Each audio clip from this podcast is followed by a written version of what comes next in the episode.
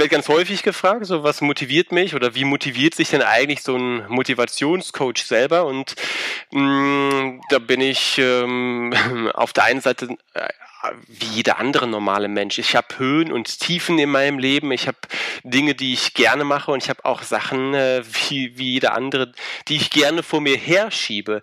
Und ähm, es ist wichtig, wenn man sich eben mit sich selber beschäftigt, dass man eben auch die eigenen Motivationsknöpfe kennt und ähm, weiß, wie man, wie man sich eben in Extremsituationen einfach auch triggern kann, um einfach dann, wenn es wirklich darauf ankommt, eben auch ähm, ja, selbst motivieren kann. Hallo und herzlich willkommen zum Podcast von Modern Work Life, der Podcast für Gesundheit am Arbeitsplatz.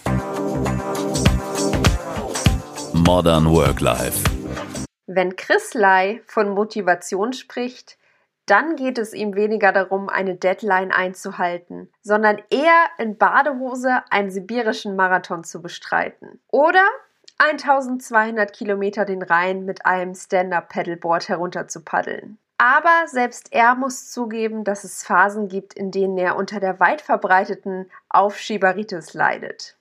Ja, das berüchtigte Motivationsloch existiert.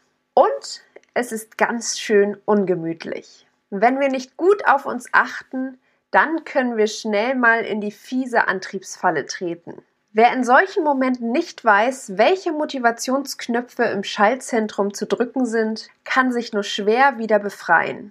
Wie du deine Willenskraft stärkst, was dich zur Höchstleistung triggert und warum du dir deinen ganz persönlichen Fanclub aufbauen solltest, hat mir der Motivationscoach verraten. Hallo lieber Chris, herzlich willkommen zurück beim Podcast von Modern Work Life. Ähm, ja, wir haben ja das letzte Mal über das Thema Resilienz beziehungsweise darüber gesprochen, wie man leichter mit Stress umgehen kann.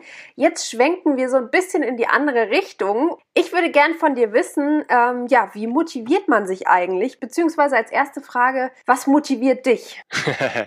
ja, vielen Dank, äh, dass ich nochmal ähm, in deinem Podcast als Gast mit dabei sein darf und zu meinem Lieblingsthema ähm, interviewt werde, nämlich zum Thema Motivation. Ich bin ja als Coach darauf spezialisiert, Menschen aus dem Motivationsloch zu holen. Und ähm, ich werde ganz häufig gefragt, so was motiviert mich oder wie motiviert sich denn eigentlich so ein Motivationscoach selber? Und mh, mm, da bin ich ähm, auf der einen Seite äh, wie jeder andere normale Mensch. Ich habe Höhen und Tiefen in meinem Leben. Ich habe Dinge, die ich gerne mache und ich habe auch Sachen äh, wie, wie jeder andere, die ich gerne vor mir herschiebe.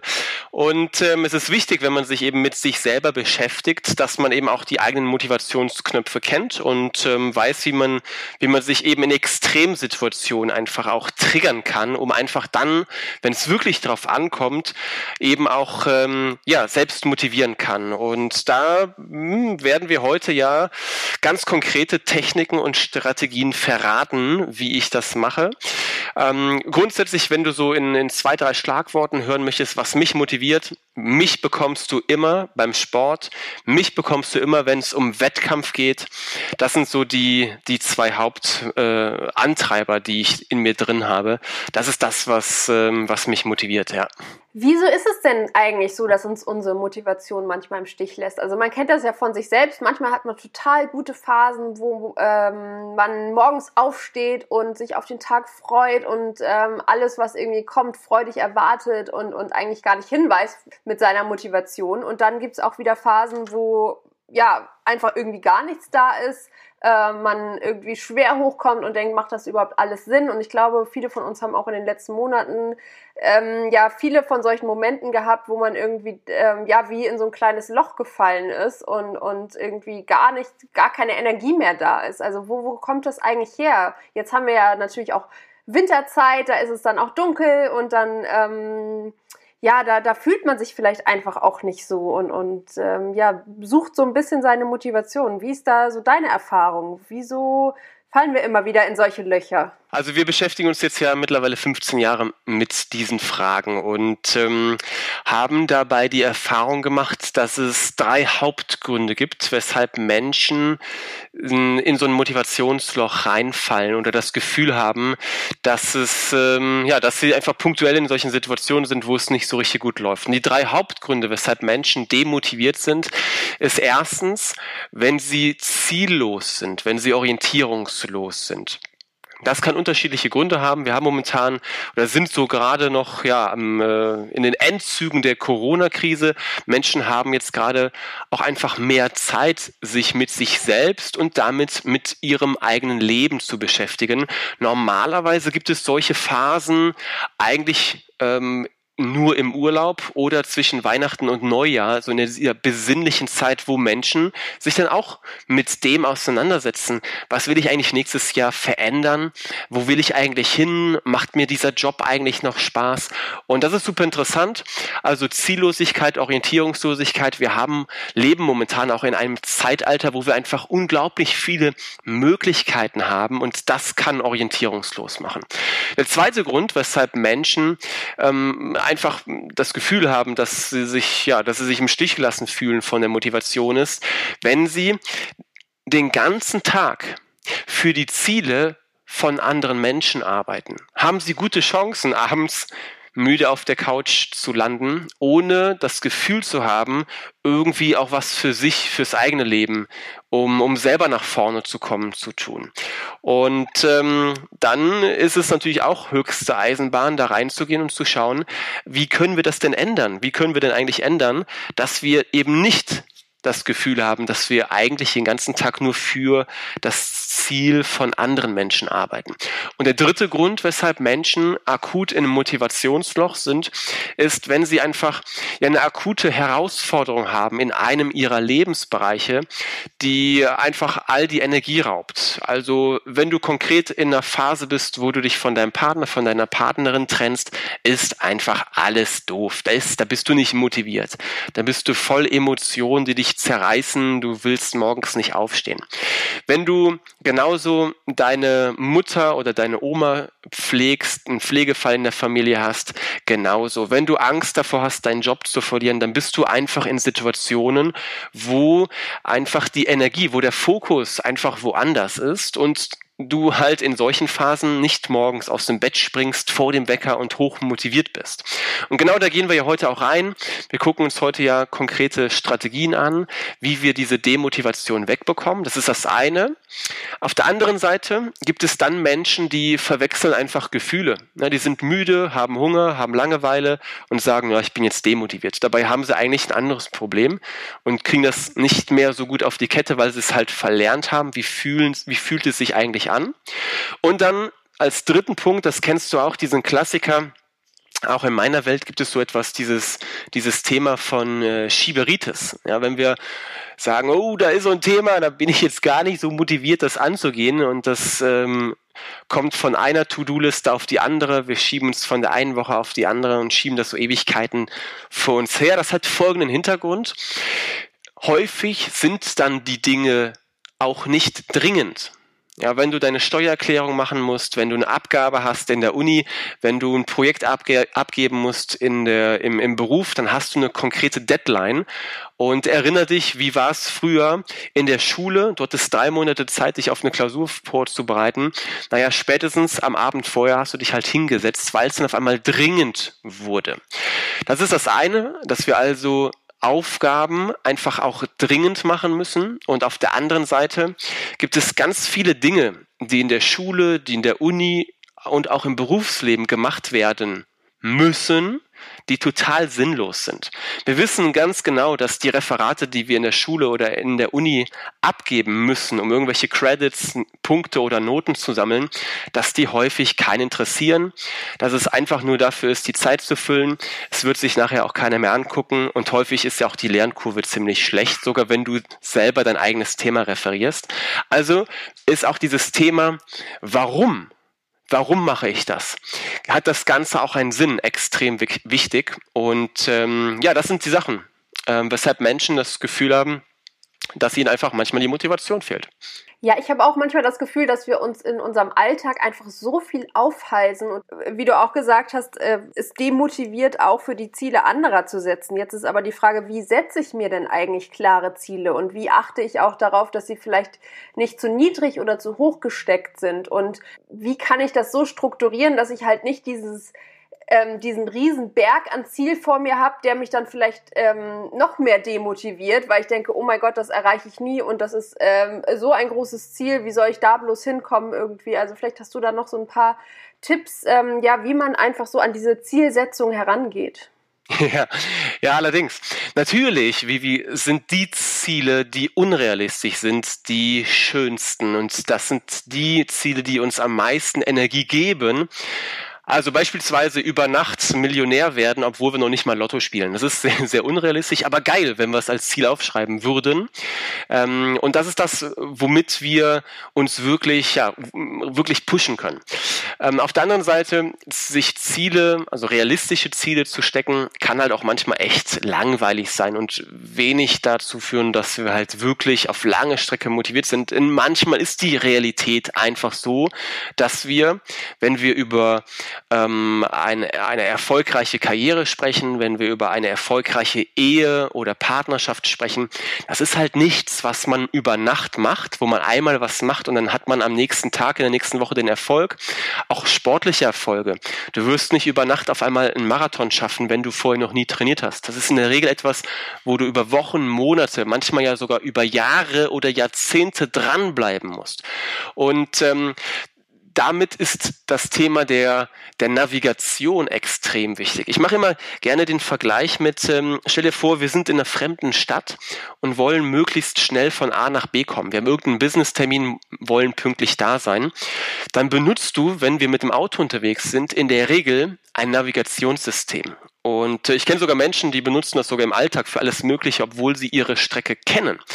Ein Navigationssystem zu benutzen ist ziemlich intelligent, denn es hat drei positive Eigenschaften. Erstens, ein Navigationssystem kann dich übers GPS orten, wo du eigentlich gerade bist. Das ist super. Wenn du dann ungefähr eingeben kannst, wo du hin möchtest, dann kann das GPS als zweites, als zweite positive Eigenschaft die die schnellste oder schönste Route ausspucken.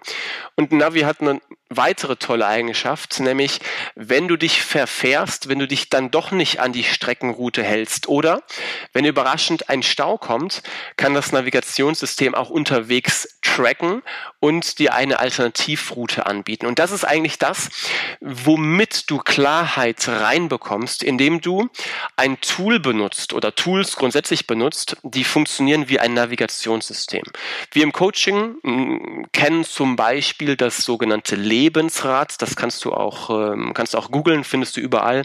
Lebensrad, mit dem man sechs, sieben, acht bis zu zehn wichtigste Lebensbereiche einfach visualisieren, darstellen kann und mit dem man genau diese Ortung machen kann, also eine Bestandsaufnahme.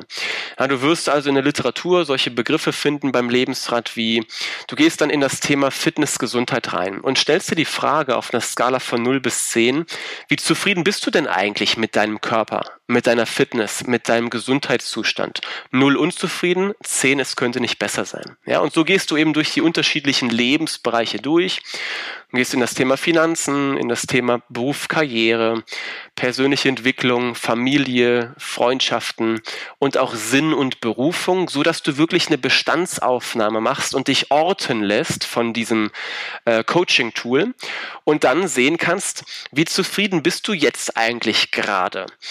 Und ähm, im nächsten Schritt kannst du dich dann dort mit Impulsfragen durchhangeln und kannst dann solche Fragen beantworten, wie wäre denn eigentlich der Idealzustand? Und was hat dich denn bis jetzt davon abgehalten, ähm, nicht schon längst an dem Ziel zu sein? Und was musst du auch ganz konkret tun, um halt den nächsten Schritt zu machen, um dich einen Punkt nach oben zu verbessern?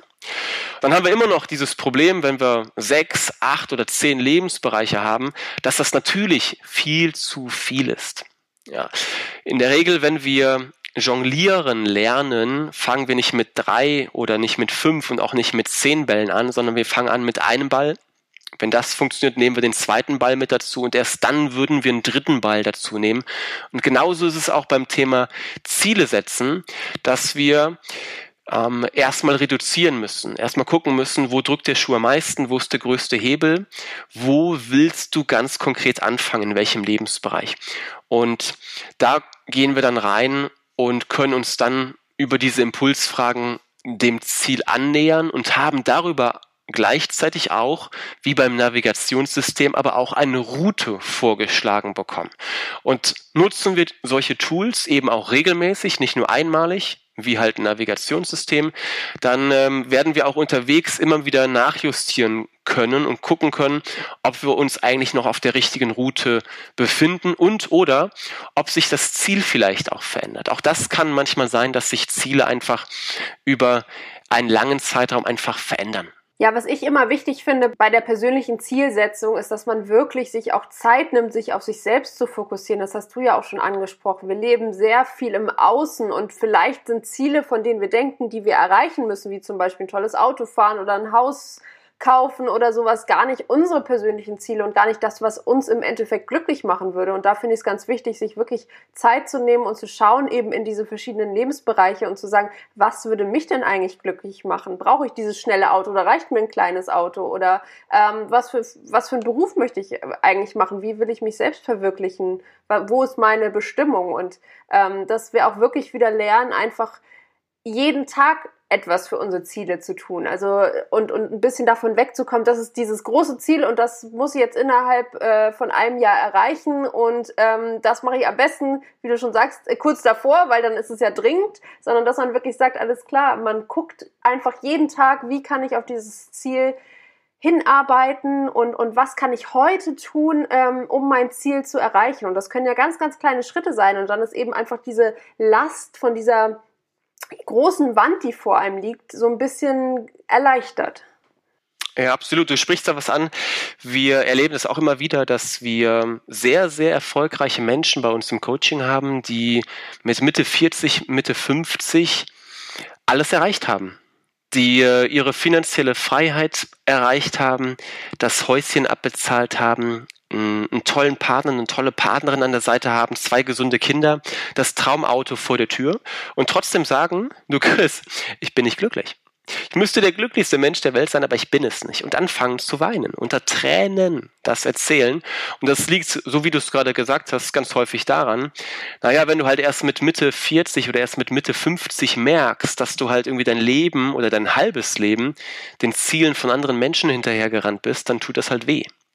Und ähm, dann ist es genau das, zu überprüfen, ähm, wo kann ich mich besser fokussieren, wo kann ich mich von den Zielen anderer Menschen abkapseln und wo kann ich eben auch Zeit einplanen, immer mal wieder auch in mich selber reinzuhören, was eigentlich meine eigenen Ziele sind, ganz genau.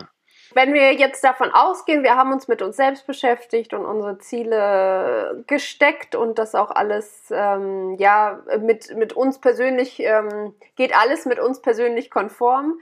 Ähm, jetzt kann es natürlich trotzdem passieren, dass, äh, dass man auf halber Strecke irgendwie äh, aufgibt und sagt, ach nee, das ist mir jetzt doch zu viel und ähm, das schaffe ich dann doch nicht oder das Ziel war vielleicht zu groß und so. Jetzt sprichst du ja von Motivationsknöpfen. Also ich stelle mir das vor wie so ein ähm, ja, kleiner Powerknopf, äh, wie man das kennt aus den Comics, wo das Auto nochmal einen extra Schub bekommt. Kann, kann ich mir das so vorstellen? Und wenn ja, was sind diese Motivationsknöpfe und wie lerne ich die kennen?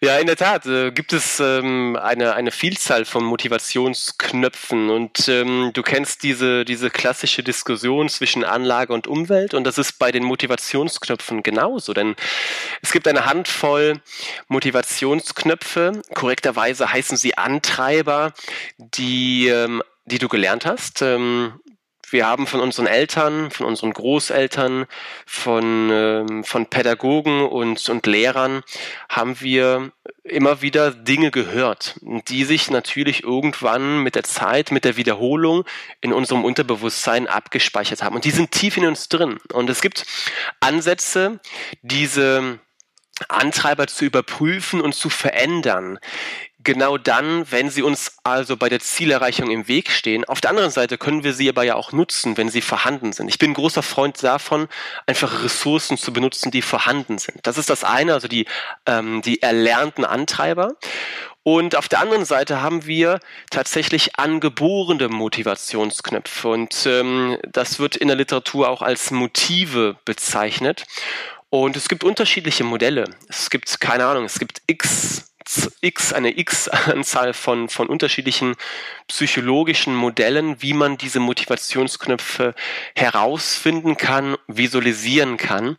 Und ähm, du kennst das Modell von Freud, der letztendlich diesen angeborenen Motivationsknopf ähm, äh, erklärt mit, eigentlich ist alles auf Sexualität aus. Das ist natürlich, äh, je nachdem, mit wem du dich unterhältst, wirst du das noch stark merken, ähm, aber nur darauf ausruhen reicht heutzutage natürlich nicht mehr. Du kennst das Modell von Maslow, der hingeht, das Ganze in einer Bedürfnispyramide aufbaut und sagt, naja, also wir müssen schon so ein bisschen hierarchisieren und unterscheiden. Na klar, haben wir Grundbedürfnisse, Sexualität, da gehört aber auch äh, Hungerstillen, Nahrungsaufnahme mit dazu.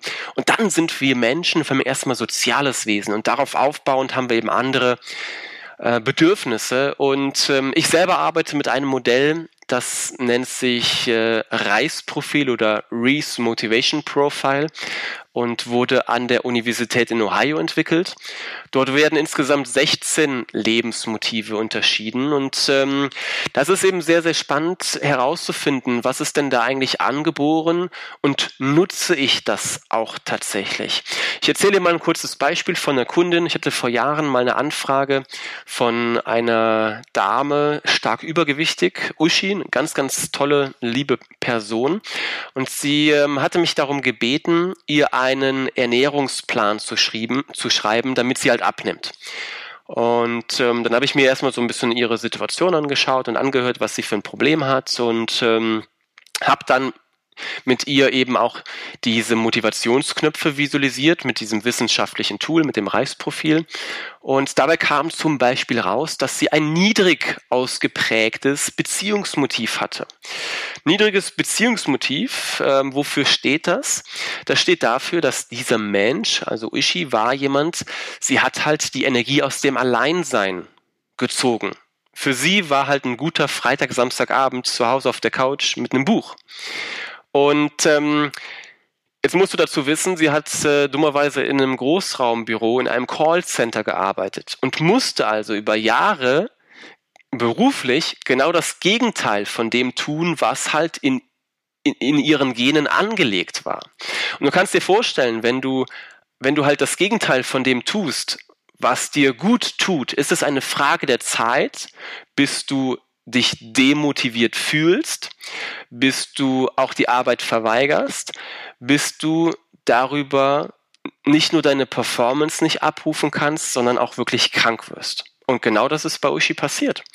Morgens mit Bauchschmerzen aufgewacht, ohne Frühstück zur Arbeit gefahren, die Mittagspause eben nicht mit den Kollegen in die Kantine, sondern alleine auf dem Platz geblieben, den ganzen Tag nichts gegessen und abends hat sie sich dann halt einfach einen Fresskick reingeschoben, unkontrolliert. Naja, und mach das halt zehn Jahre, dann bist du halt irgendwann wirklich krank. Und ähm, genau das ist ja unsere große Chance, dass wenn wir eben mit äh, mit Personen im Einzelcoaching oder wenn wir in Unternehmen reingehen können, dass wir das eben Führungskräften erklären können, dass Führungs, dass wir diese Tools Führungskräften auch mit an die Hand geben können, um eben auch da zu schauen, habe ich die Aufgaben richtig im Team verteilt. Weißt du, Uschi, hätte man einfach nur in die Buchhaltung in den Keller setzen müssen, keinen Kundenkontakt, dann wäre alles gut gewesen. Ja, aber dummerweise hat sie einfach in dem Unternehmen die falschen Aufgaben gemacht. Und dann macht halt Arbeit tatsächlich auch wirklich krank. Und deswegen ist es so wichtig, dass wir eben uns mit uns selbst beschäftigen. Und ähm, wenn lieber Zuhörer, du jetzt sagst, naja, wie kann ich das denn herausfinden, ohne dass ich direkt so einen Test mache? Das ist natürlich der Königsweg, dass du ein wissenschaftliches Diagnostiktool nutzt, mit dem du sowas herausfindest. Es gibt auch Disk-Modelle und es gibt ganz viele andere Modelle. Ähm, wenn du aber sagst, naja, ich, will es erstmal für mich im Kleinen erstmal herausfinden, wo ich denn meine Motivationsknöpfe habe, dann orientiere dich doch daran, ähm, was kannst du gut? Was macht dir Spaß? Und was würdest du tun, wenn du nicht arbeiten müsstest? Also stell dir vor, du hättest wirklich das ganze Konto voll mit Kohle und du müsstest wirklich bis zum Ende des, deines Lebens nicht mehr arbeiten. Was würdest du dann tun? Und sehr wahrscheinlich kommst du dann auch zumindest in die Richtung von den Dingen, die dir halt einfach Spaß machen, die dir liegen.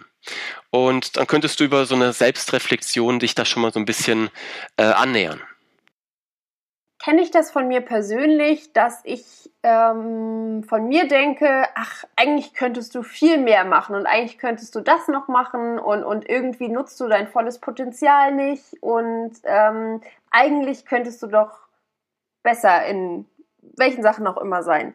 Wie schaffe ich es denn, meine Leistungsfähigkeit zu steigern? Also ohne dass es äh, natürlich negative Auswirkungen auf mich hat. Wir haben ja letzte, letztes Mal auch schon über das Thema positiven Stress gesprochen. Also wie schaffe ich es mir selber, diesen positiven Stress so ein bisschen zu machen, dass ich einfach sage und mir selber so einen kleinen Tritt in den Hintern gebe und sage, hey, das kannst du besser und das machst du jetzt auch besser.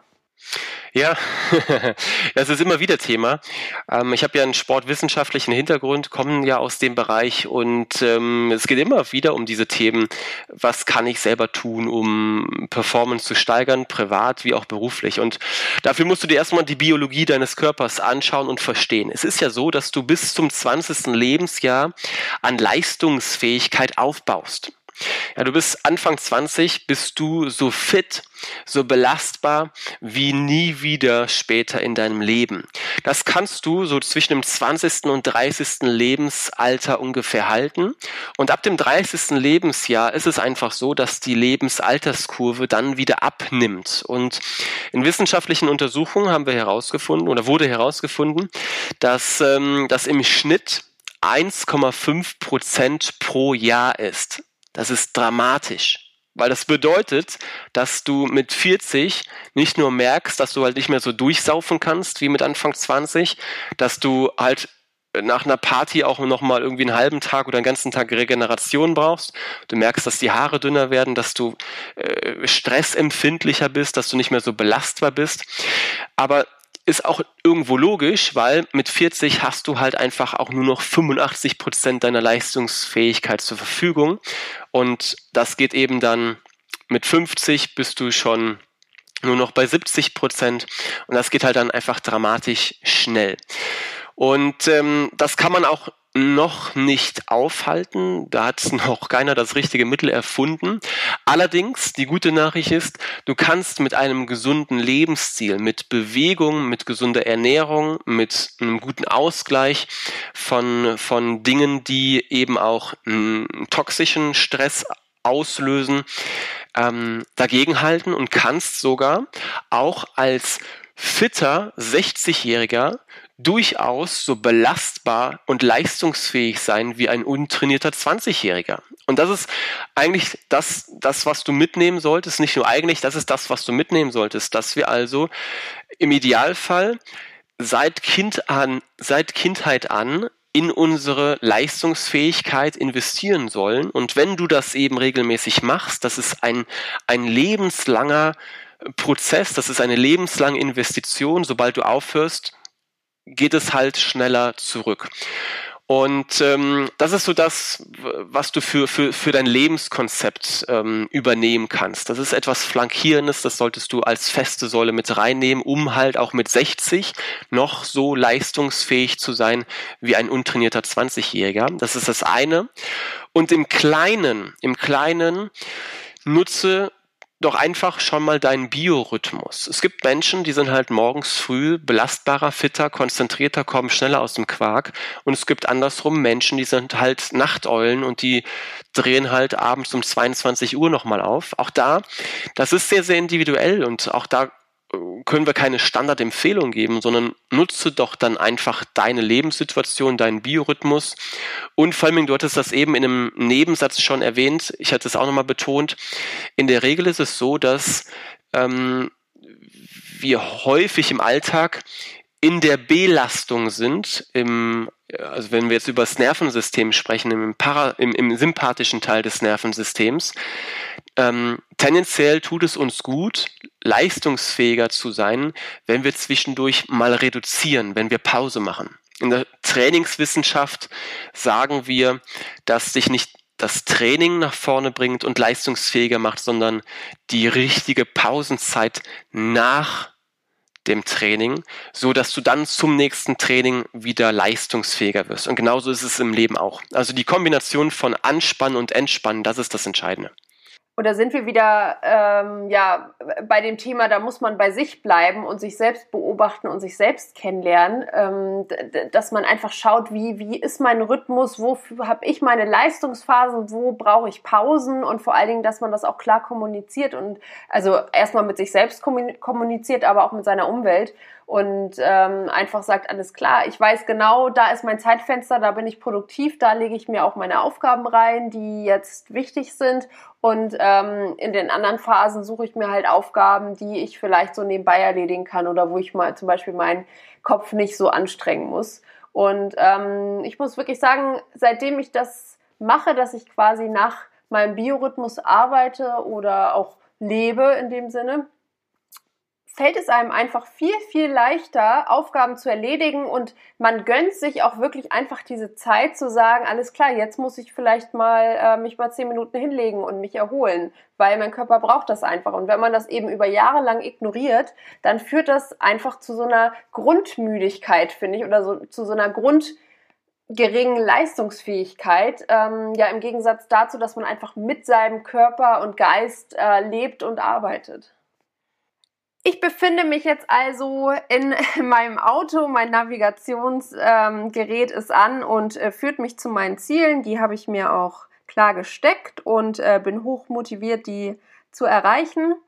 Jetzt kommen von links und rechts aber äh, immer wieder so ein paar ähm, Werbeanzeigen auf mich zu, die mich quasi locken wollen und sagen, hey, probier uns aus oder komm, nimm die Abzweigung, das wäre auch interessant für dich oder äh, ich habe so ein paar blinkende Lichter links und rechts, die mich zum Anhalten zwingen wollen. Ähm, wie schaffe ich es denn, den Fokus nicht zu verlieren? Also wirklich klar bei meinen Zielen zu bleiben, auch wenn jetzt zum Beispiel ähm, von links und rechts so ein paar Stimmen kommen, die sagen, wieso machst du das denn? Das hat doch überhaupt keinen Sinn. Oder damit kannst du doch kein Geld verdienen. Oder was soll das denn? Ähm, äh, welchen Weg schlägst du denn da ein? Also wie schaffe ich es da wirklich bei mir zu bleiben und auch die ähm, ja, Stärke zu beweisen und dann vielleicht auch mal in gewissen Situationen Kontra zu geben?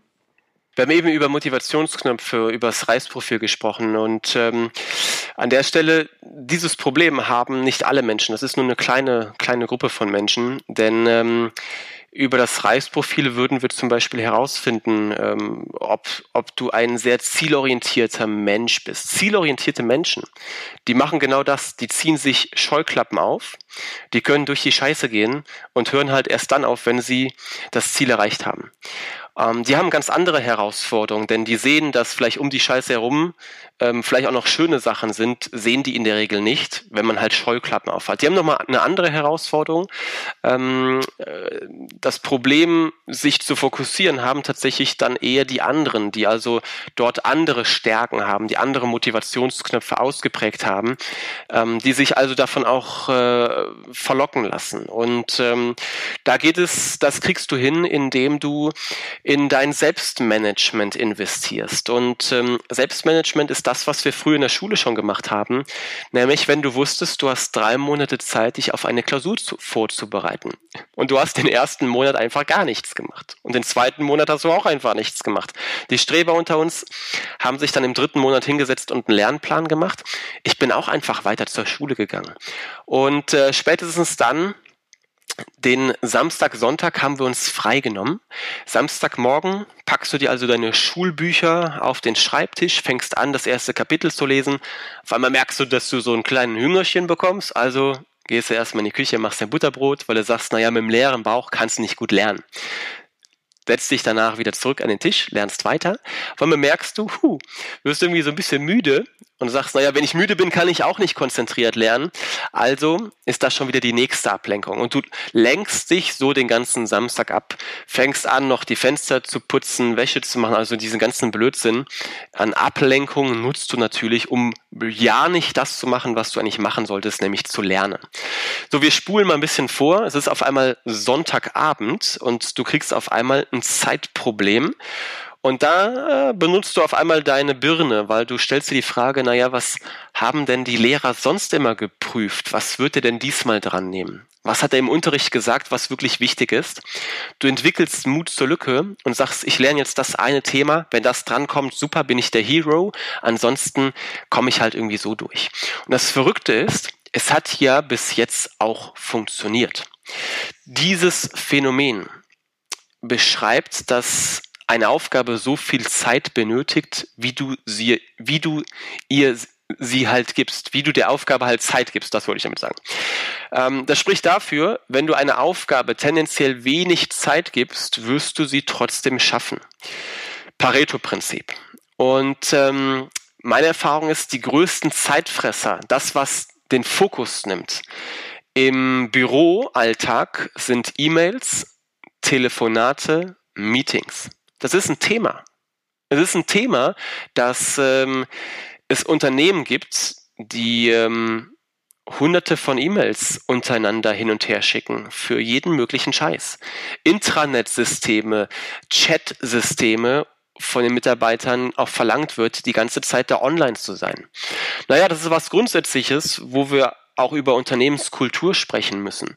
Es gibt ähm, Mitarbeiter, die müssen den ganzen Tag am Telefon sitzen und zusätzlich ihre Sachen machen. Es wäre viel intelligenter von der Unternehmensführung, ähm, da irgendwie eine Telefonzentrale oder Telefonzeiten, Sprechzeiten einzurichten, so wie bei einem Amt oder wie bei einem Arzt.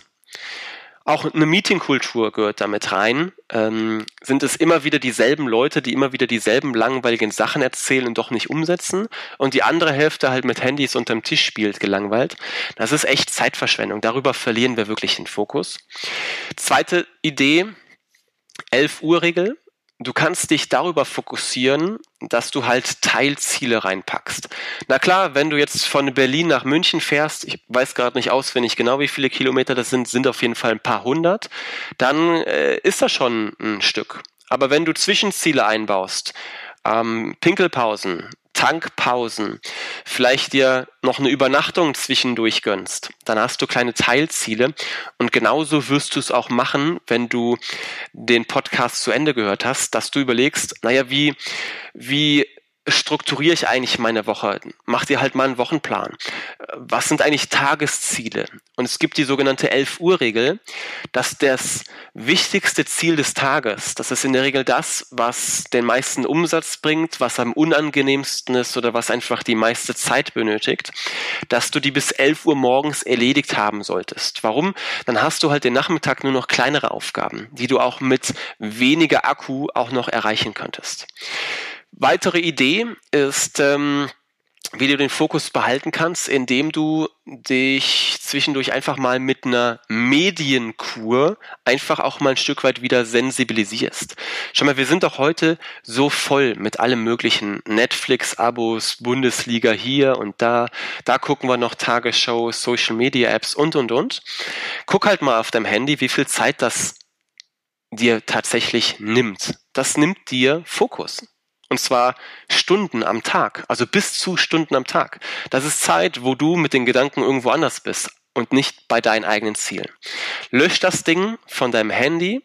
Du wirst in der Regel nichts verpassen in der Welt und ähm, bist dann einfach sensibilisiert, kannst es ja in zwei Wochen, drei Wochen, vier Wochen auch wieder aufs Handy draufspielen, aber wirst dann ein anderes Ver Verhältnis dazu haben. Und letzte Idee dazu, wie wir einen Fokus behalten können, ist, oder ähm, unter dem Aspekt Selbstmanagement hilft für einen besseren Fokus. Ähm, eins der weit, wahrscheinlich weit verbreitesten Zeitmanagement-Tools ist wahrscheinlich die Eisenhower Matrix. Eisenhower Matrix ist ein Tool, mit dem du grundsätzlich alles nochmal auf den Prüfstand bringen kannst, Ähm, ist das wirklich sinnvoll, dass du es tust? Kann es vielleicht auch jemand anderes tun? Muss es jetzt gemacht werden oder kann es auch später erledigt werden? Oder ist es wirklich eine Aufgabe, die einfach in den Papierkorb gehört? Und darüber schaffst du es wirklich, dein Selbstmanagement und damit deinen Fokus zu verbessern es ist ja auch wirklich so, dass ähm, wenn man sich mal damit beschäftigt und für sich die besten Methoden rausgefunden hat, wie arbeite ich eigentlich, wie du schon ansprichst, die 11 Uhr Regel oder dann gibt es ja zum Beispiel auch das äh, Pomodoro Prinzip, wo man eben sich ähm, den Timer stellt und, und äh, 25 Minuten durcharbeitet und dann eine kleine Pause macht und so. Also da gibt es ja diverse Möglichkeiten, einfach seinen Tag, seine Woche zu gestalten und zu schauen, okay, ähm, wie bin ich eigentlich am produktivsten, am leistungsfähigsten und ähm, wie muss ich mir auch meinen Tag strukturieren, damit ich auch einfach, ja, ich will nicht sagen, mich zur Arbeit zwinge, aber damit mir meine Arbeit oder meine Aufgaben auch einfach leichter fallen. Und ich glaube, das ist auch so ein bisschen so ein Prozess, ähm, wenn man das am Anfang ähm, bei sich selbst einführt, dass man da vielleicht noch so ein bisschen mit sich hadert oder zu kämpfen hat und irgendwann wird es dann eben zur Gewohnheit und für dich ist dann ganz klar, Eat the Frog mäßig, dass du deine unbeliebtesten Aufgaben eben zuerst erledigst, damit du danach ähm, ja dich auf die anderen Aufgaben freuen kannst oder äh, dann eben deine Energie so ein bisschen besser einteilen kannst. Ich glaube, Steve Jobs hat das ja auch mal gesagt, dass er am liebsten Mitarbeiter einstellt, die äh, faul sind, weil die kommen eben auf die besten Lösungen, wie sie die Arbeit in möglichst wenig Zeit ähm, ja, gut umsetzen können oder da eben gute äh, Ergebnisse bringen. Und ähm, ich glaube, das ist ein ganz guter Ansatz. Nicht, dass wir jetzt alle faul werden sollen, aber dass wir halt einfach vielleicht uns mal auch so eine knappe Timeline setzen und schauen, ähm, das gilt äh, sowohl für die eigene Arbeit, aber ich finde auch speziell für Meetings, wo man einfach sagt, das Meeting, das braucht jetzt halt einfach nicht drei Stunden, sondern das, das schaffen wir in einer Stunde. Wir, wir setzen da eine gute Struktur rein und machen halt eben keinen Smalltalk zwischendurch, sondern arbeiten unsere Themen gezielt durch. Und äh, dann schaffen wir das auch in der kürzeren Zeit und alle können sich wieder ihren Aufgaben widmen. Und ich glaube, das haben wir jetzt auch so ein bisschen in der Corona-Zeit gemerkt, dass das eben geht, weil dieser ganze Smalltalk und dieses ganze Drumherum eben weggefallen ist durch ähm, ja, das, das virtuelle Arbeiten, dass man wirklich sich nur eingeloggt hat zum Meeting und dann eben, äh, wenn das vorbei war, auch wieder ausgeloggt hat und dann eben weiterarbeiten konnte. Also ich glaube, das hat so ein bisschen gezeigt, okay, es geht auch wirklich ähm, ja anders. Jetzt habe ich ja eben schon angesprochen, dass es ganz oft so ist, dass ähm, wenn man seine Ziele gesteckt hat, da gerne Stimmen von außen kommen, auch gerne aus dem Bekanntenkreis, Freundeskreis, vom Partner, von der Familie, die vielleicht sagen, bist du eigentlich ein Träumer? Was steckst du dir für Ziele? Das erreichst du doch nie oder ähm, damit kann doch niemand überleben oder äh, damit wirst du nie Geld verdienen und so. Wie entwickle ich denn eine Willenskraft, wo ich einfach wirklich ganz stark für mich sage, das ist mein Ziel, da will ich hin und ich erreiche das ähm, und wie baue ich einfach so mein Selbstbewusstsein auf, um, äh, dass ich ganz klar den den Fokus habe und, und sage, nein, das setze ich um und damit werde ich erfolgreich sein und das ist mein persönliches Ziel, was mich glücklich machen wird. ja, absolut. Ich, äh, ich, muss deswegen lachen, weil du in der in deiner Frage schon ähm, äh, schon angedeutet hast, was ich unterstütze, was ich was ich bejahen kann. Also ich bin bin der festen Überzeugung und das ist auch die Erfahrung der letzten 15 Jahre, dass ähm, äh, Willenskraft etwas angeborenes ist und zwar in einer Dosierung, dass wir sie alle gleich bekommen haben. Ich bin der Überzeugung, dass du Willenskraft als Geschenk mit der Geburt bekommst bekommen hast. Warum? Weil kein Kind braucht ein Motivationstraining. Kein Kind muss auf irgendwelche Verkaufsschulungen geschickt werden. Und das ist einfach in Kindern drin. Und kleine Kinder, haben sich das nicht abgeguckt von den Eltern. Das ist einfach in denen drin. Kleine Kinder haben auch, sind nicht nur einfach äh, nervig, wenn sie im Supermarkt sich auf den Boden schmeißen, weil sie irgendwie die Schoki nicht bekommen, sondern kleine Kinder haben ja auch unterschiedliche Strategien. Das heißt, sie gehen ja auch noch intelligent vor und haben eine Vielfalt, ohne dass ihnen das vorgelebt wird. Wenn Mama dreimal Nein gesagt hat, dann sagen die, alles klar, gehe ich halt zu Papa. Und dann wickeln die Papa um den Finger in einer Art und Weise, dass sie den Kopf so schräg zur Seite nach oben nehmen, mit den Wimpern ein bisschen so klappern und äh, sagen, oh Papa, mein aller, aller lieber Lieblingspapa. Nur einmal, nur eine Ausnahme. So, das heißt, mh, mm, das ist etwas, was, was uns aberzogen wird. Das ist etwas, was wir als Erwachsene verlernt haben was wir einfach nicht mehr können, weil wir halt vielleicht zu höflich geworden sind, weil man das halt nicht macht es ist ja auch unangenehm, wenn man die Ausnahme ist, wenn man auffällig ist, wenn man aufdringlich ist, wenn im Supermarkt eine lange Schlange hinter einem ist. Und es ist genau das, was du, was du schon angedeutet hast in deiner Frage. Ähm, es hilft, wenn du, wenn du dir sehr klar bist, in solchen Momenten tatsächlich äh, zu lernen, mal wieder Nein zu sagen. Wenn wir jetzt über das Business sprechen, Königsdisziplin. Wie kannst du im Business deiner Company, deinem Geschäftsführer oder auch einfach Kollegen oder einem Kunden gegenüber mal Nein sagen, ohne dass du direkt Angst haben musst, deinen Job zu verlieren? Indem du von vornherein einforderst, was überhaupt dein Stellenprofil ist, was du für Aufgaben hast, wo ganz konkret drin steht, was du halt zu tun hast und was du nicht zu tun hast. Weil dann ist es für dich als Arbeitnehmer auch viel einfacher in Personalgesprächen, diesen Zettel mit in ein Gespräch zu nehmen mit deiner Führungskraft und auch solche Sachen einfach nochmal durchzugehen, sowas anzupassen und auch ganz klar zu sagen, hey, ich habe jetzt über Monate hin hier Sachen gemacht, die nicht in meinem Stellenprofil sind. Ich habe es gemacht, ohne zu meckern und auch sehr erfolgreich. Jetzt müssen wir aber auch darüber sprechen, wie gehen wir da zukünftig mit um. Ergänzen wir das jetzt in mein Stellenprofil? Oder werde ich jetzt einmalig dafür honoriert? Wie gehen wir damit um? Da müssen wir Lösungen finden. Also auch hier ganz klar einstehen für das, was man was man halt selber wirklich möchte. Ich möchte dir noch ein, noch ein Beispiel aus meiner Welt geben. Wenn ähm, die Zuhörer heute äh, jetzt neugierig geworden sind und im Internet meinen Namen googeln ähm, oder einfach so Chris Lai im Internet eingeben, dann wirst du auf sehr viele unterschiedliche, sehr interessante Challenges stoßen. Zum Beispiel bin ich letztes oder vorletztes Jahr mm, in Badehose einen Marathon in Sibirien gelaufen bei minus 15 Grad. So, wir standen dort am Start am Baikalsee mit 150 internationalen Läufern alle haben sich richtig schön warm angezogen am Start. Ich war der Einzige, der sich ausgezogen hat.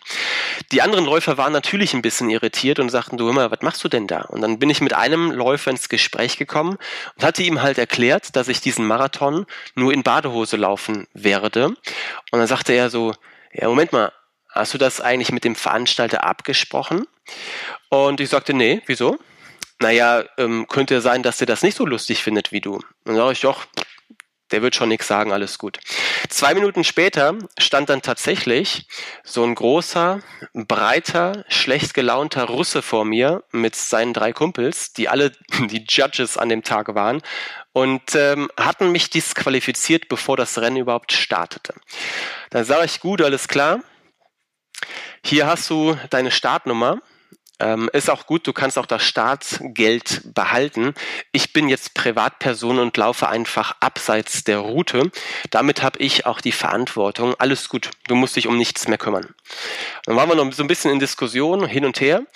Alleine dieses selbstbewusste Auftreten, alleine, dass ich ihm klar gemacht habe, ich habe keinen Plan B. Ich bin diese scheiß 7000 Kilometer dahin geflogen. Ich habe mich ein halbes Jahr darauf vorbereitet und weiß ganz genau, was ich da tue. Und ich werde es auch tun. Also alleine dieses sehr selbstbewusste Auftreten hat den wohl überzeugt und dann habe ich eine Auflage bekommen, die habe ich auch eingehalten und durfte dann so starten und durfte mein Projekt so durchziehen und es war fantastisch erfolgreich. Also auch hier, ähm, das muss man üben. Nein sagen lernen, Selbstbewusstsein, das musst du üben. Und erst recht, wenn du halt ähm, in den letzten Jahren äh, im privaten wie im beruflichen sowas abtrainiert bekommen hast. Und äh, wie machen wir das? Im Idealfall in einem Team, in dem wir halt Menschen um uns herum haben, die uns dabei unterstützen. Jetzt sind wir ja schon so weit, dass wir unsere Ziele gesteckt haben. Wir wissen, wie wir uns motivieren, welche Knöpfe wir aktivieren müssen, ähm, wie wir unseren Fokus behalten. Und ähm, jetzt zum Abschluss würde ich gerne noch mal so ein paar Tipps von dir wissen, ja, wie man eigentlich sein volles Potenzial entfaltet, beziehungsweise auch überhaupt rausfindet, was kann ich eigentlich machen und wo sind vielleicht sogar meine persönlichen Grenzen, wo ich gar nicht drüber gehen sollte, weil mir das gar nicht mehr gut tun würde. Also ähm, wie schaffe ich mir denn diesen großen Traum oder dieses große Konstrukt, ähm, auf das ich hinarbeiten kann, wo ich weiß, alles klar, wenn ich das erreiche oder wenn ich darauf hinarbeite, dann ist das wirklich mein volles Potenzial und das ist genau das, was ich persönlich in meinem Leben, wofür ich geboren wurde und, und was ich irgendwie machen sollte. Ja, also das zusammenfassend drei Impulse. Ähm, der erste Impuls, wenn wir also äh, volles Potenzial äh, abschöpfen oder ausschöpfen kriegen wir halt hin, wenn wir uns mit uns selbst beschäftigen, so, also mit unserer eigenen Persönlichkeit. Ähm, auch da gibt es unterschiedliche Modelle. Ich bin ein großer Freund vom, ähm, vom Zwiebelschalenmodell, dass wir also die Persönlichkeit eben nicht als Kern, als festen Kern mit irgendeiner Hülle verstehen, sondern eher als Zwiebel, dass du also mehrere Schichten hast. Und wir haben heute schon über Motive gesprochen, also die, über die angeborenen Motivationsknöpfe, dass wir wäre so die unterste Zwiebelschale, die als erstes tatsächlich auch mit einer Selbstreflexion oder eben mit einem, mit einem wissenschaftlichen Tool wirklich auch mal visualisieren, sich damit zu beschäftigen. Super wichtig, um darüber einfach zu überprüfen, mach, also lebe ich möglicherweise gegen meine Potenziale? habe ich da möglicherweise Dinge, die ich einfach umstellen muss. So, das ist das eine. Das andere ist dann die zweite Schale. Das sind die Antreiber, haben wir eben auch schon erwähnt. Ähm, wenn du Antreiber hast in einer Dosierung, die die gut ausgewogen ist, super, dann nutze diese Antreiber im Alltag. Ich habe zum Beispiel einen Antreiber bei mir ausgeprägt, äh, mach schnell. Ich liebe Tempo. Ich finde es total geil, wenn es knallt und wenn, wenn ich mich selbst überschlage. Das finde ich total geil. So, das hat natürlich auch punktuell die Gefahr, dass man dann halt Fehler macht ähm, und dann Sachen dann doch nicht so erfolgreich werden. Also auch da genau hinzuschauen, äh, welche Antreiber sind denn bei mir ausgeprägt und wie kann ich diese Ausprägung für meine Ziele, für mein Potenzial nutzen und wo verliere ich möglicherweise auch darüber Potenzial. Das ist ähm, ganz wichtig. Und die, die nächste Schale sind natürlich oder ist das Thema der Werte, also sich auch selber bewusst zu sein, was habe ich selber für Werte, was möchte ich, wonach möchte ich äh, leben, nach welchen Grundprinzipien. Ähm, und das machen wir ja auch im Unternehmenskontext, dass wir uns auch mit Unternehmenswerten identifizieren oder eben halt auch nicht. Und auch dann, wenn du dich im Unternehmen mit den Unternehmenswerten voll identifizieren kannst, kannst du natürlich auch ein ganz anderes Potenzial abrufen, als wenn du weißt, ähm, du machst da eigentlich was, ähm, was dir inhaltlich Spaß macht, aber ähm, insgesamt tut es vielleicht der Welt nicht gut oder es geht gegen deine eigenen Werte. So, das ist das. Und ähm, ähm, als, als weiterer Impuls kriegen wir halt Leichtigkeit mit rein und können mehr Potenziale einfach abrufen, wenn wir wirklich äh, Ziele, Zielerreichung als Teamaufgabe verstehen. Und wenn wir uns für unsere Projekte, wenn wir uns für unsere Ziele, für die unterschiedlichen Lebensbereiche kleine Teams zusammenstellen. Und ich bin der vollen Überzeugung, dass es uns gut tun würde, wenn in jedem Team so, so jemand ist wie ein Cheerleader. Ein Cheerleader ist jemand, der gute Stimmung macht. Und zwar unabhängig davon, ob du das entscheidende Tor machst oder halt nicht. Also ein Cheerleader, das ist im Idealfall nicht der Partner. Ein Mentor in unserem Team ist jemand, der das Ziel, was wir erreichen wollen, schon erreicht hat der hat die Position schon inne, der hat das Ziel eben schon erreicht, das Lebensziel, das sportliche Ziel, ähm, den wir einfach fragen können, du hör mal, wie viel Weg ist denn noch vor mir, der uns einfach Orientierung gibt. Ein Coach in unserem Team in der dritten Position ist jemanden, der, den wir ganz konkret dafür bezahlen, dass er uns in den Arsch tritt und uns einen geilen Trainingsplan schreibt und uns auf den Wettkampftag X vorbereitet. An vierter Position ist ein guter Freund. Ein guter Freund in unseren Projekten hilft uns eben äh, nicht zu verbissen zu sein, auch mal fünf gerade sein zu lassen und auch mal ein Bierchen oder ein Weinchen zu trinken und auch ein Stück weit eine gute Work-Life-Balance verschafft. Und ähm, als fünfte Position zu besetzen gilt in unserem Team einen Kollegen. Einen Kollegen, damit meine ich jemanden auf Augenhöhe. Schau mal, wir schauen jetzt auf sieben Monate Corona-Zeit oder mittlerweile sogar acht Monate Corona-Zeit zurück. Nur eine alleinerziehende Mama mit zwei Homeschooling-Kids kann wirklich diese Probleme nachvollziehen, die man halt hat, wenn man den Kindern gerecht werden muss, wenn man den Arbeitgeber gerecht werden muss und sich selbst und irgendwie das Ganze auch noch mit sich alleine ausmachen muss. Und deswegen ein Kollegen, also jemand, der auf Augenhöhe deine Probleme versteht und erkennt. So, das ist der zweite große Impuls und der letzte, der dritte und letzte Input, Impuls, wie wir volles Potenzial abrufen können, ist eben die Bereitschaft, Dinge regelmäßig auf den Prüfstand zu bringen. Das Leben verändert sich, die Welt verändert sich, Märkte verändern sich, Kulturen verändern sich und auch Ziele verändern sich. Und damit ist es sehr, sehr wichtig, dass ähm, wir uns eben regelmäßig hinterfragen und unser Verhalten anpassen, damit wir idealerweise das volle Potenzial ausschöpfen können. Ich habe gesehen, auf deiner Seite kann man auch äh, seine Motivation testen. Was genau findet man daraus? ja, wir haben dort ähm, aufgrund unserer Erfahrung einen, ähm, einen Schnelltest, der dauert so vier, fünf Minuten, wenn du dich da dran setzt und durchklickst. Ähm, du klickst dich da durch und bekommst eine, über ein Rückmeldegespräch heraus, wo du Potenzial liegen lässt, was du schon sehr gut machst und ähm, bekommst dann eben auch mit mir persönlich ein Auswertungsgespräch. Wir können dort im Auswertungsgespräch einfach dann deine Strategie nochmal auf den Prüfstand bringen und du bekommst einfach äh, Erfahrung aus 15 Jahren, sodass wir deine Strategie einfach individualisieren. Lieber Chris, ich danke dir ganz, ganz herzlich. Wir hören uns bald wieder und dann geht es um das schöne Thema Traumjob. Vielen Dank, Vivi. Bis zum nächsten Mal. Ciao, lieber Zuhörer. So, das war's. Wenn euch die Folge gefallen hat, lasst mir gerne eine Bewertung oder einen Kommentar da oder ihr abonniert am besten gleich den ganzen Podcast. Und für eure tägliche Dosis Gesundheit am Arbeitsplatz schaut doch mal bei meinem Instagram-Kanal vorbei modernworklife.de. Modern Work Life